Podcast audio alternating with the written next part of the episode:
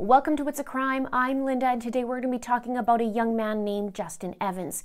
He's been missing since December 12, 2020, just two weeks before Christmas. He just vanished on an early Saturday morning from a shed and hasn't been seen or heard from since.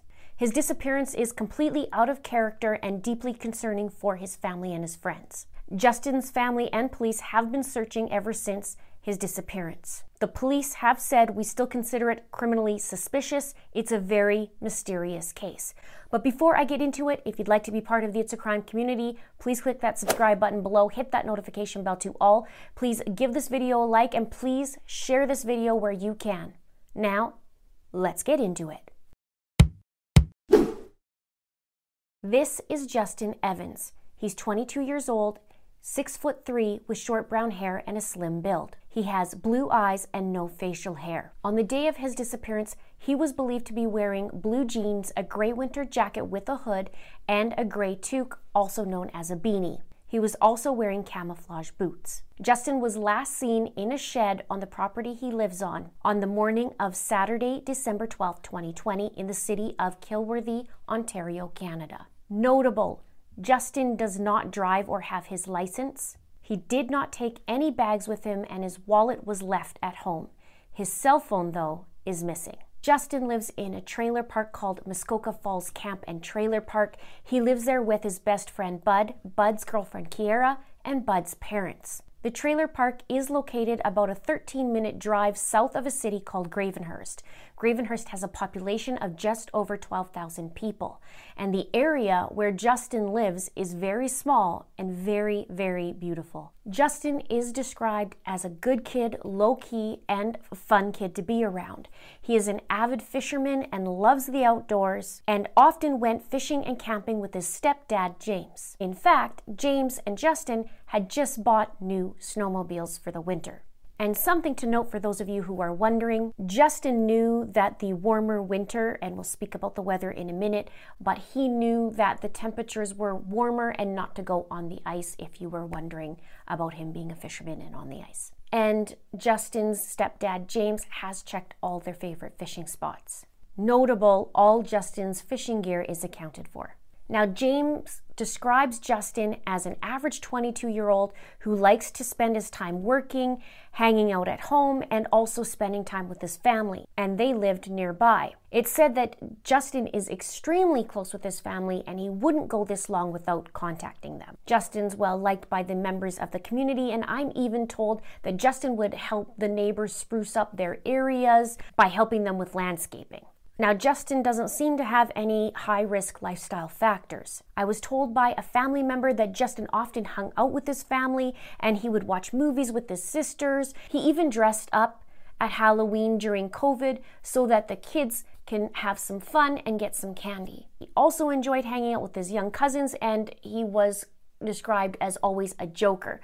Justin's grandma Rona describes Justin as a low key kid. She says he's very close to his family, he's pretty predictable, he would never put his mother through this. And speaking about his mother, her name is Jamie. She had a post and she said, Now, if I may, I'd like to tell you about Justin. He was a happy 22 year old young man. He'd visit home, my home, often, not every weekend, but often. He spoiled his younger sister, Maddie, and loved lounging around with his sister, Kristen. No siblings could be closer. They would spend hours together talking, watching TV, or shopping. Justin often bought Maddie whatever she hoped for. He was very generous. He'd take his sisters out for breakfast almost every morning he visited. Justin was a great cousin. He had more than 10 cousins, 13 and under. He dressed up as a clown with his sister, the ringmaster, this year, just so we could give the little ones a great COVID Halloween where each adult set up their own station to trick or treat at. He worked in his grandparents' store, Wise Choice, until he turned 18. Many customers remember him and ask for updates. Now, at Justin's current place of employment, he worked with his roommate and best buddy, Bud. They both worked at McLaren Press Graphics and worked on the production line. Justin and Bud are childhood friends. Now, McLaren Press Graphics is located in Gravenhurst, which is about a 25 minute drive from Justin and Bud's place to the workplace. And as I mentioned, Justin did not drive.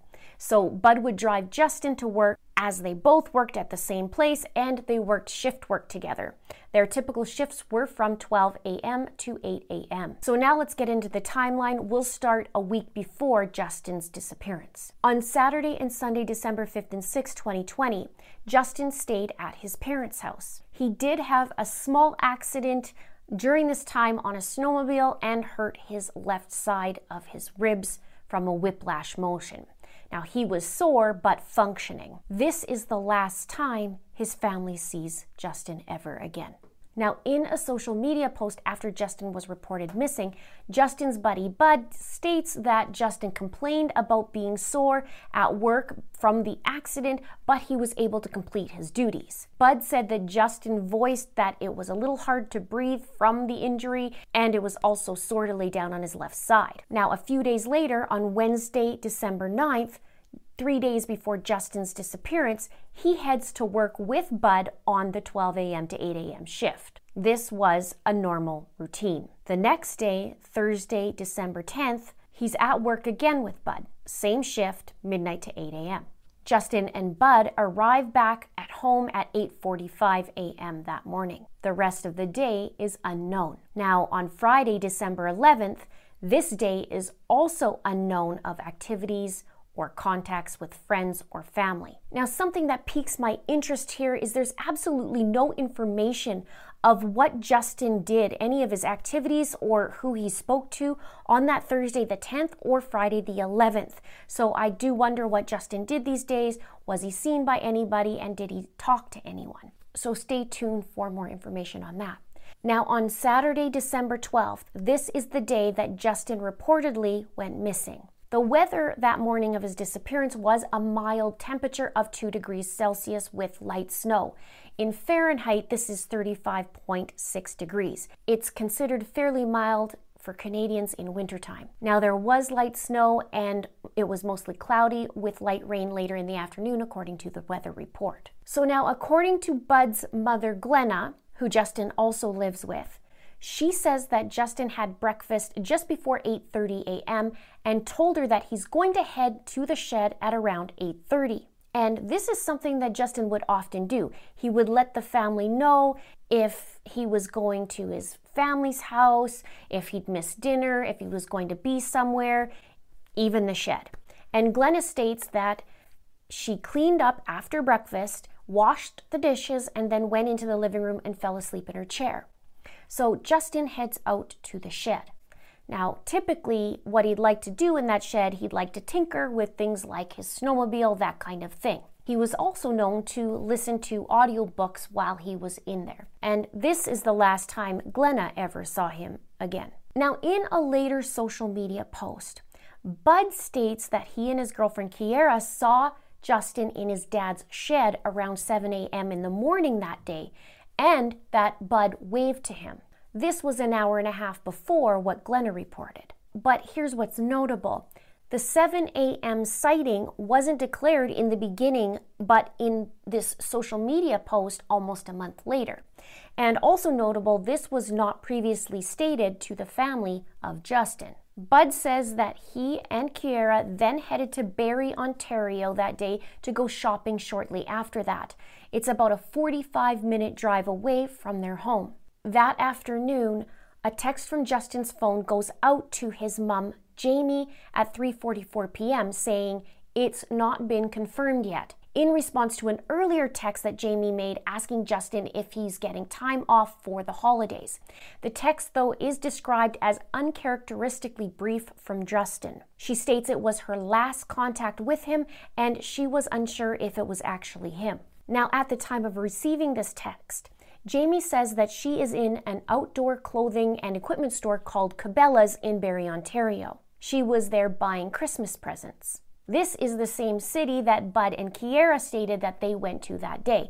Now, Barrie has a population of almost 155,000 people. Notable, Justin did not have plans on this weekend to be with his family. He never spoke to his family about arranging a ride with them as he normally would if he needed one, and he didn't speak to his family at all about visiting this weekend, and he didn't say anything to the family that he lived with that he had plans to go anywhere as he usually did out of courtesy. Now, Bud states he and his girlfriend get back at home between 5:30 and 6 p.m. but didn't see Justin. He says he asked Glenna if she had seen him and she stated that she didn't see him since early that morning.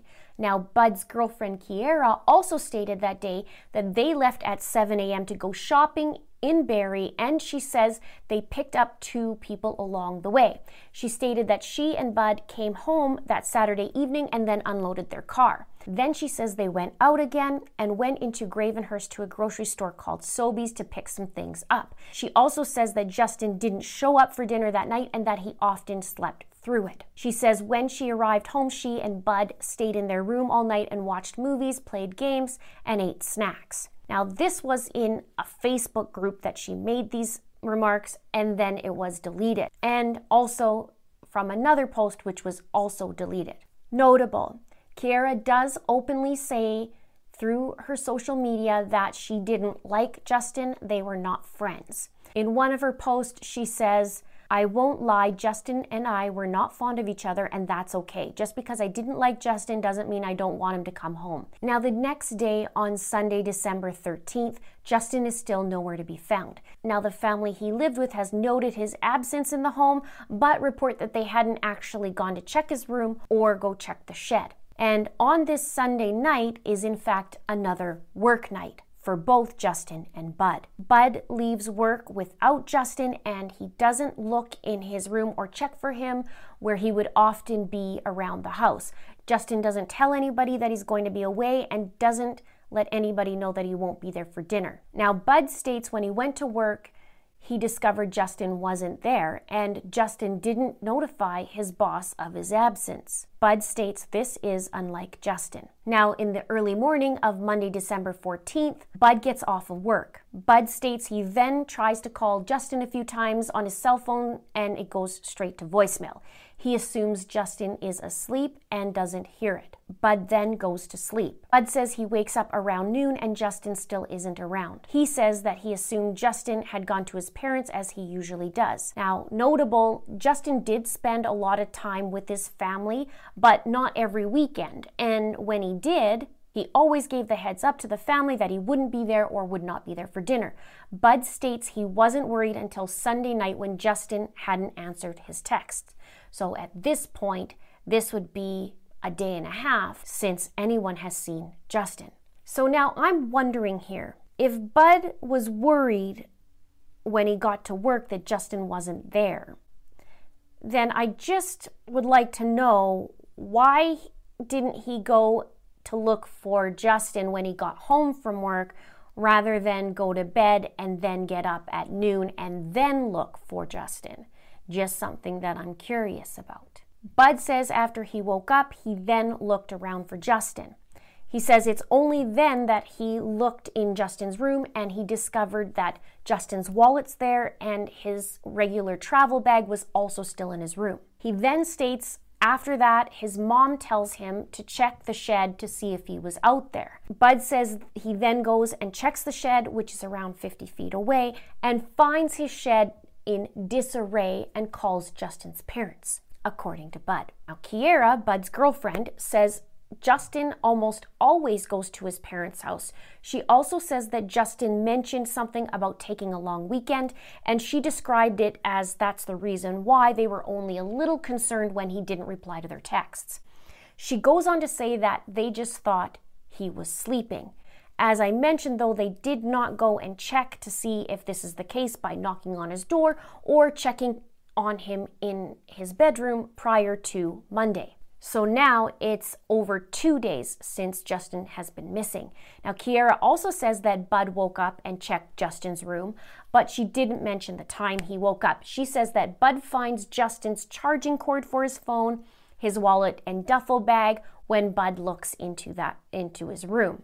She also says, and I quote, when Bud found the shed in the condition it was in, he raced inside and told his mom to call Justin's family. Now, 4 hours after Bud wakes up at around 4:15 p.m., Bud's mom Glenna calls Justin's grandmother Cindy at her home. Glenna asks if they have seen Justin. She tells Cindy that she made Justin breakfast Saturday morning, and after he finished, he said he was going to go to the shed at around that 8:30 a.m. mark. Glenna says to Cindy that she did the dishes, went to the living room, and then fell asleep in the chair. She said she never saw Justin since. Now, Cindy recalls Glenna saying that she went to the shed to look for Justin and she found the shed in, uh, well, let's just say a state it shouldn't have been. The details, as of the time of this recording, are not made public. Now, almost 15 minutes later, at 4:29 p.m., Cindy then contacts Justin's mom, Jamie, who is at work at the time, and Cindy states she just got off the phone with Glenna, who was asking if they had seen Justin. Cindy tells Jamie about the shed, and they agree that the police should be called. So Jamie leaves work extremely concerned. She speaks to James, who is Justin's stepdad, and he calls the police so Jamie can try to get a hold of Justin. While Jamie drove to Justin's residence, she repeatedly tries to call Justin with no response. She then contacts Glenna.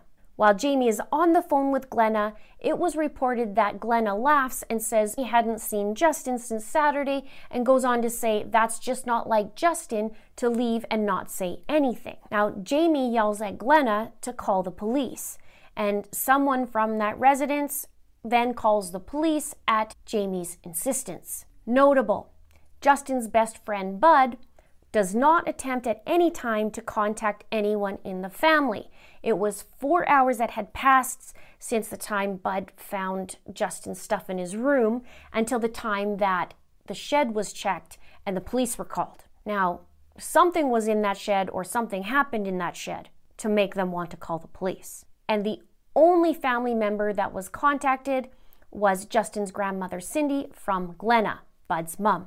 Also notable, no one in that household contacts Jamie, Justin's mom, or Justin's sisters, or Justin's stepdad to ask where he is over those last three days, or notify them that he's missing and they haven't seen him and they wonder where he is.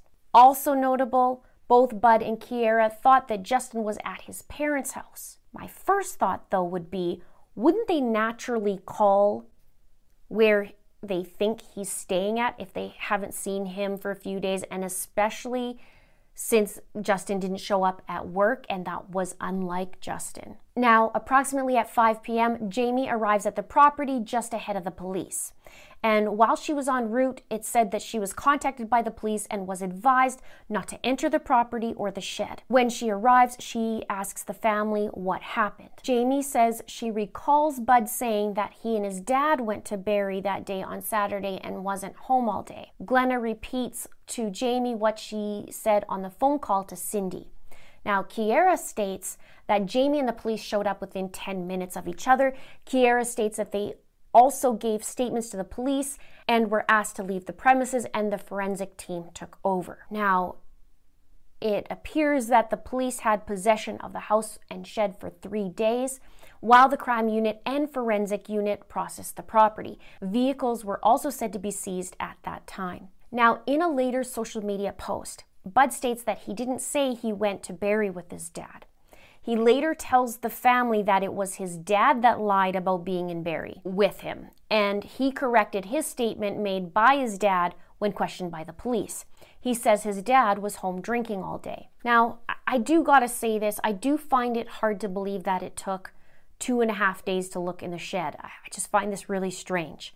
And we really don't know what Justin was doing on Thursday and Friday. So if anybody has that information, that would be great to know. I just I find this really weird and to me this is starting to give me red flags because it's reported that he's missing on that Saturday morning, but perhaps did he go missing on Friday or even Thursday because those days are unaccounted for. Now when it comes to Glenna saying she gave him breakfast that morning, it had been already 2 days later, so was it that Saturday or was it that Friday that she perhaps could have uh, made an error and, and made a mistake in which day it was. But Bud, Glenna, and Kiera say they saw Justin Saturday morning, and Justin misses that shift, like I said, and he isn't around the house for two, two and a half days, skips dinner where he's normally would say something and doesn't text back. I mean, it's really strange. and totally out of character. And if Justin liked to go into that shed to tinker, then you would think the people or somebody would go check to where he was seen last, right? I mean, just in case. So now, almost a month later, on January 11th, there was a sudden death of a man at the Muskoka Tourism Center in Gravenhurst, which is about 7 kilometers or 4.3 miles away from where Justin lived. Now, the police did make a point saying that this is not connected to Justin's disappearance. Then there is a second death, and police confirmed it was a resident in the same trailer park where Justin lives. And the lead investigator, his name is Matt Watson, he did not confirm if it was connected to Justin's case. He said, We are continuing to investigate a number of other leads, but I have nothing further to add at this time. He says, My investigative team, the one that's initially investigating the disappearance of Justin Evans, is also investigating that death. I don't want to get into the evidence on it. Now, here's what family and friends are saying about Justin. His mom, Jamie, says, Justin is desperately missed. We grieve every day waiting for news that never comes to explain what and who is responsible for taking him away from me, from us, his family. And in the Facebook group, and I will put a link below, Jamie has posted some paintings. She started painting to keep her mind busy since Justin has gone missing and she wanted to honor her son. She says, I miss Justin so very much. I'm not an artist. I don't think I've put paint on anything except a wall since high school. Waiting for any news is torture like I've never experienced. So today, I decided to try painting to keep my mind busy, but I wanted to try creating something to honor my son. So here's the best picture of his spirit doing his favorite thing. Now, Justin's stepdad, James, says Justin didn't have enemies and didn't use drugs or engage in a lifestyle that would put him in harm's way. He said this didn't have to happen to him and he stresses the family is desperate for anyone with information to come forward. He says, Something bad happened, and we just want to find out what happened. Come forward if you know something. The person who did it, you know who you are. Please come forward. He says, Our family is falling apart. We're a mess. We don't have any information, so we're left with our own thoughts. The part that eats at us the most is that they, meaning the family that Justin lived with, waited three days to look for him. Now, Justin's sister, Kristen, says, I want him found. I want him home. Justin is my only wish for Christmas. For my birthday or New Year's, I wish he would come home. Justin's never not had contact with us or gone missing before. We are very concerned about his whereabouts and if he's okay or not because he would never just disappear. Now, here's what the police are saying. The lead detective, as I mentioned, Matt Watson, says, We still consider it criminally suspicious. It's a very mysterious case and he wouldn't confirm whether there are any persons of interest at this point, saying that is evidence that could impact the investigation.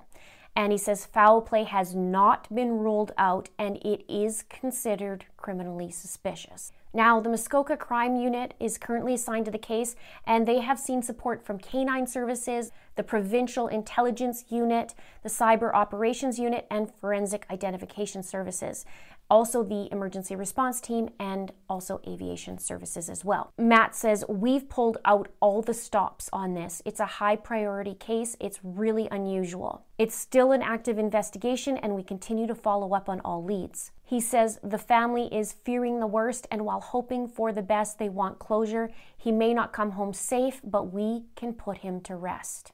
Now, obviously, the detective knows something, and to say a statement like this seems to hint that Justin isn't coming home the way that is hoped for.